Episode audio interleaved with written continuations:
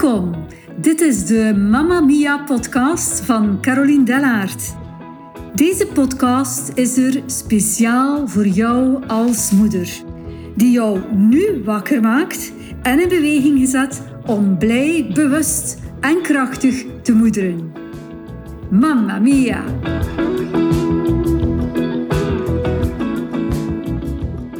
Heb je jezelf of een andere mama al eens horen zeggen: Ik ben maar gelukkig als mijn kind gelukkig is? In mijn praktijk hoor ik vaak heel veel stemmetjes van mama's.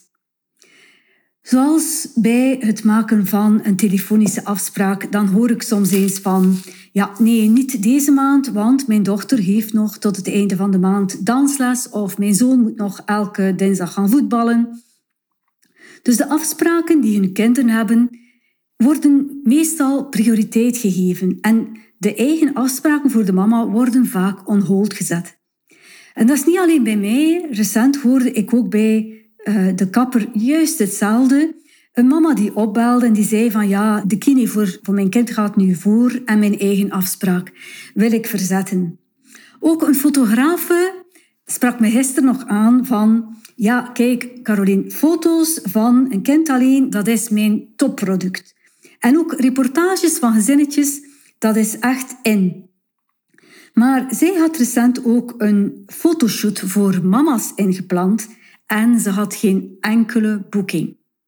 Hetzelfde zie ik vaak gebeuren bij het inschrijven voor kampjes. Dus al heel vroeg in het voorjaar worden kampjes voor de, voor de zomervakantie vastgelegd. En de mama zorgt ervoor dat ze bij dat vriendinnetje zitten, dat ze op die toffe locatie zitten met dat tof thema.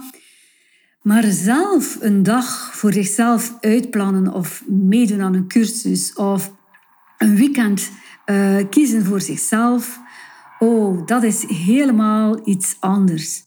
Um, dat is van een ander paar mouwen. En ik begrijp de reactie die jij nu misschien hebt wanneer ik dat benoem.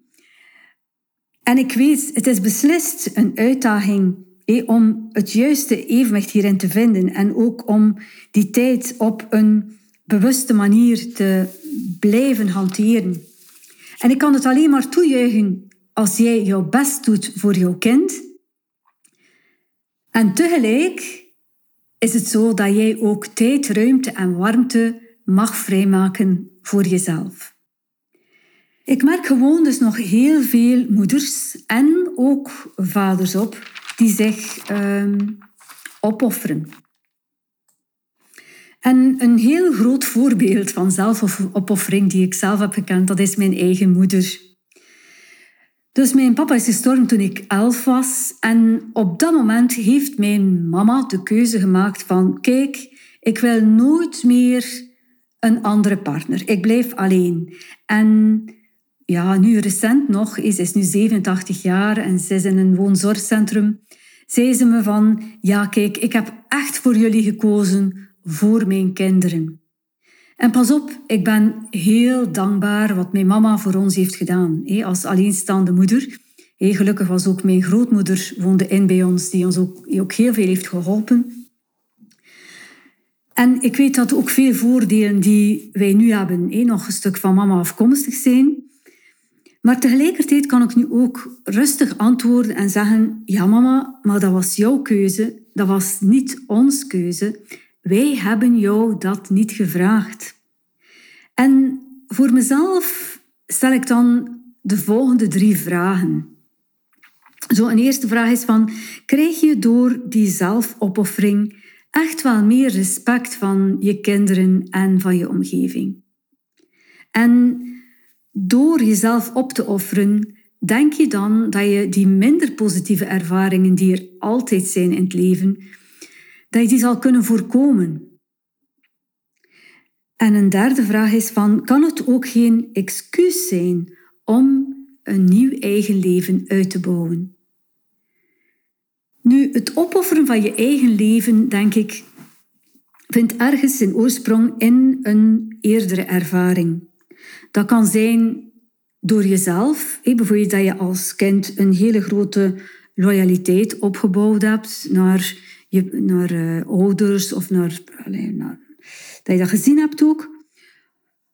Of dat kan ook zijn door de generaties heen um, dat je zelf opoffering hebt gezien. En ik denk dat er dan ook wel heel veel vrouwen zijn, uh, voormoeders, die er in de tijd alleen hebben voorgestaan voor een gezin. en die hun eigen leven daadwerkelijk hebben opgeofferd.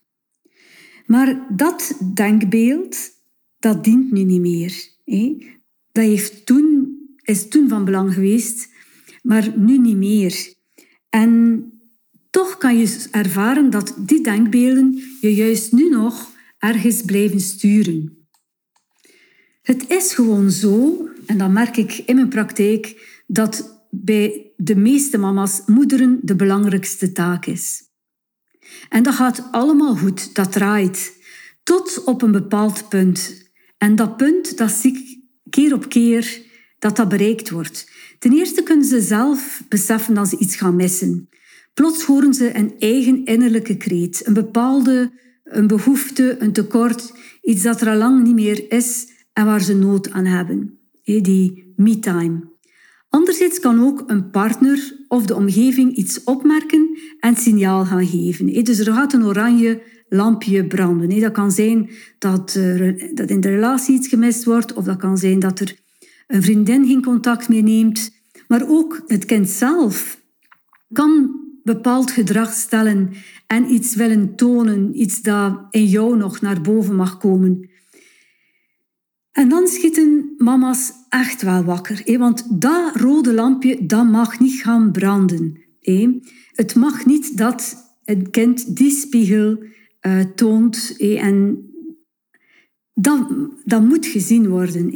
En dan is vaak de vraag dan mama's naar mij komen die zeggen van Caroline, ik zie iets dat mijn kind wil tonen naar mij toe en kan je mij daarbij helpen? En hier zoek ik dan graag samen met de ouder als kindertolk naar een antwoord en naar een volgende stap voor de mama. Nu, ik durf zeggen van de moeders die met die vraag naar mij toekomen, zijn 75% van de moeders uit verbinding gegaan met zichzelf. En dan stel ik meestal drie vragen. En de eerste vraag is van, waar word jij blij van? En je zal het geloven of niet, maar in heel veel gevallen krijg ik gewoon geen antwoord. Heel veel mama's weten echt niet meer wat dat hun hart doet springen. Als ze het wel weten, dan stel ik de tweede vraag en dan vraag ik van, en kan je hiervoor ook tijd vrijmaken? En dan is het zo dus dat meestal waar ze juist energie van krijgen, um, dat dat misschien verloren gegaan is. Of uh, ergens geparkeerd is, uh, dat gewoon verdwenen is in de dagelijkse sleur en in de routine van elke dag. Een derde vraag die ik graag stel is van wie ben jij nog? Hey, jij bent mama, je bent partner, je bent manager van een gezin, je bent collega, maar wie ben jij nog? En welk deel van jou mag er nog gehoord, gezien, gevoeld worden? En als ik de persoon iets beter ken, dan durf ik te zeggen van oké, waar is die creatieve vrouw van jou die vroeger zo graag haakte? Of waar is die, dat jonge meisje in jou die vroeger zo graag danste? Waar is die spirituele vrouw die vroeger mediteerde of soms naar de yoga ging? Waar is die sportieve vrouw? Waar is die boekenworm naartoe? Lees jij nog? Of waar is die vrouw die vroeger in de natuur volledig haar leefde? Of die zich kon opladen in alles van schoonheid? Geef je nog tijd, ruimte en warmte aan jezelf. Pas op, ik zie ook heel veel positieve beweging. Hè? Uh, vrouwen stappen naar andere vrouwen toe naar een buurvrouw, naar een mama, naar een vriendin, naar een tante. En dat is eigenlijk een, een heel goede natuurlijke beweging dat je doet. Want juist wij vrouwen, die hebben het nodig om over iets te kunnen babbelen. Die moeten iets kunnen weerleggen. Wij moeten er ook kunnen over vertellen en over babbelen. En dat is juist goed om het stresshormoon dat we eh, in de loop van de dag aanmaken, om dat nadien terug weer eh, die reserve weer aan te vullen en weer aan te maken. Dat is het oxytocine. Dus het is goed dat we buitenshuis gaan om te sporten, om te babydaten, dat we een vrouwencirkel opzoeken. En ik zie dat als een beweging van eigenliefde die vooral naar buiten gericht is. En ik durf echt wel zeggen, dus elke vorm, welke vorm ook, die mag er zijn en die moet er zijn. Die is echt wel nodig. Tegelijk durf ik ook soms de vraag stellen van, en deed jij ook soms met jezelf? Gewoon helemaal met jezelf, zonder partner, zonder kindjes, zonder mama, zonder schoonmama, zonder zussen, zonder vriendinnen. En dan is het soms stil.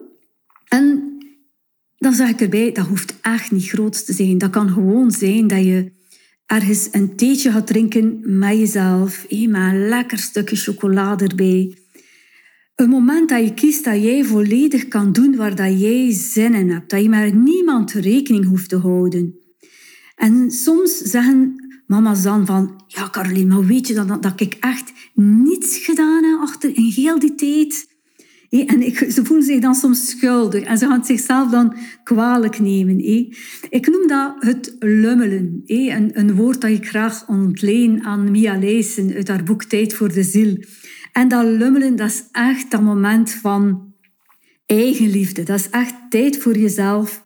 En op dat moment ben je gewoon de beste vriendin van jezelf.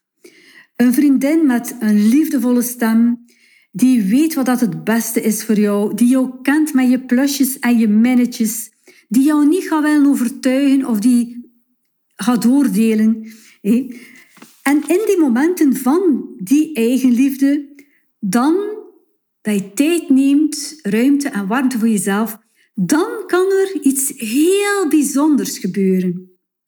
Het gebeurt vaak dat je in die momenten, in die stille momenten, een stem terugkrijgt. En dat kan een inzicht zijn op een vraag, of een raadgeving, of plots een liedje dat je hoort, maar wel een liedje dat raak is. Of een raadgeving, een duwtje in de rug, zo van het komt wel goed. Dat moment, die echte me-time, dat is voor iedereen anders. Zelf vind ik dat heel vaak s'morgens, wanneer ik vroeg opsta en begin te schrijven. Ik begin dan los te schrijven en ik schrijf allemaal verder en verder. Ik zeg dan van ja, dat doet zich nu voor en ik zie geen uitzicht. En naarmate dat ik schrijf, krijg ik ook woorden terug. Dat kan ook zijn bij het wandelen in de tuin of bij het wieden, dat dat gebeurt. Dat kan zijn, ik ga gaan wandelen met de hond, dat er gewoon een stem terugkomt. Andere mensen hebben dat in de douche. Uh, nog iemand dat ken, heeft dat terwijl dat ze puzzelen aan het leggen is. Maar ik kan je één ding garanderen met de raad van die vriendin. Begin je je dag gewoon anders. Vanuit alleenigheid of ook al enigheid ga je je dag anders beginnen Ga jij op een andere manier jouw keuzes maken? Ga jij makkelijker je grenzen zetten? Ga jij jou verbinden met iemand of juist in uit verbinding blijven? Het is dus vooral belangrijk dat je in verbinding bent met jezelf. En Rumi, de bekende dichter, zegt zo mooi dat het nodig is dat je af en toe eh, bezoekjes gedurende de dag brengt aan jezelf. En ook Tara Brach, een, uh, een bekende auteur zegt van ik beloof elke dag dat ik een moment zal zoeken om stil te staan bij mezelf. En het doet er niet toe of ik sta of dat ik zit, ik ga in verbinding elke dag met mezelf. En ik hoop van harte dat jij ook deze positieve ervaring mag hebben en dat je er de tijd voor kan vrijmaken. Want ik zie heel veel ouders en kinderen in mijn praktijk en ik mag echt wel zeggen, een kind wil een mama die leeft. Niet alleen een mama die overleeft. Een kind wil een mama die zich waard vindt. Een mama die kan geven, maar die ook kan ontvangen. Dus het is een verhaal van en moederliefde en eigenliefde. En samen en alleen. En naar de buitenwereld toe en naar die binnenwereld. En je stapt uit die illusie van die zelfopoffering door die eigenliefde en door in verbinding te gaan met jezelf. Deze aflevering noem ik dan ook graag Vergeet mij. En misschien ken je wel de vergeetmijnietjes. Dat zijn van die fijne blauwe voorjaarsbloempjes. Die zich soms wegstoppen, maar die weelderig kunnen bloeien tussen alle andere voorjaarsbloeiers. En ik hoop oprecht, als je in het vervolg dat klein bloempje ziet, dat je eerst aan jezelf gaat denken. Jij mag, je hebt zelf te waken over die verbinding met jezelf. Knip die ballon van zelfopoffering nu maar los. Of prik de ballon gewoon maar door.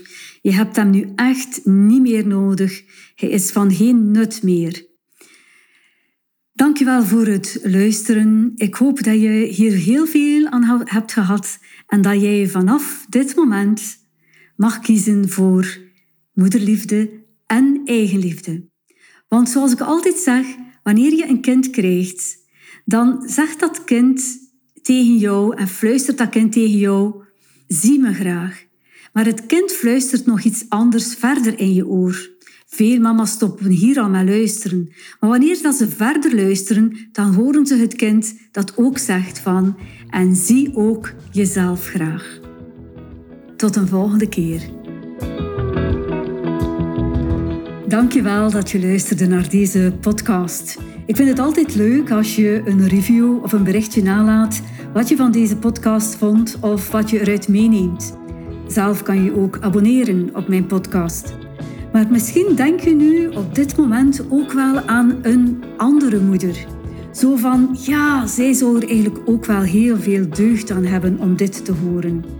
Wel, dan ben ik je nu al van harte dankbaar om dit met haar te delen. Want Mamma Mia is er echt voor alle moeders. Bedankt om te luisteren en heel graag tot een volgende keer.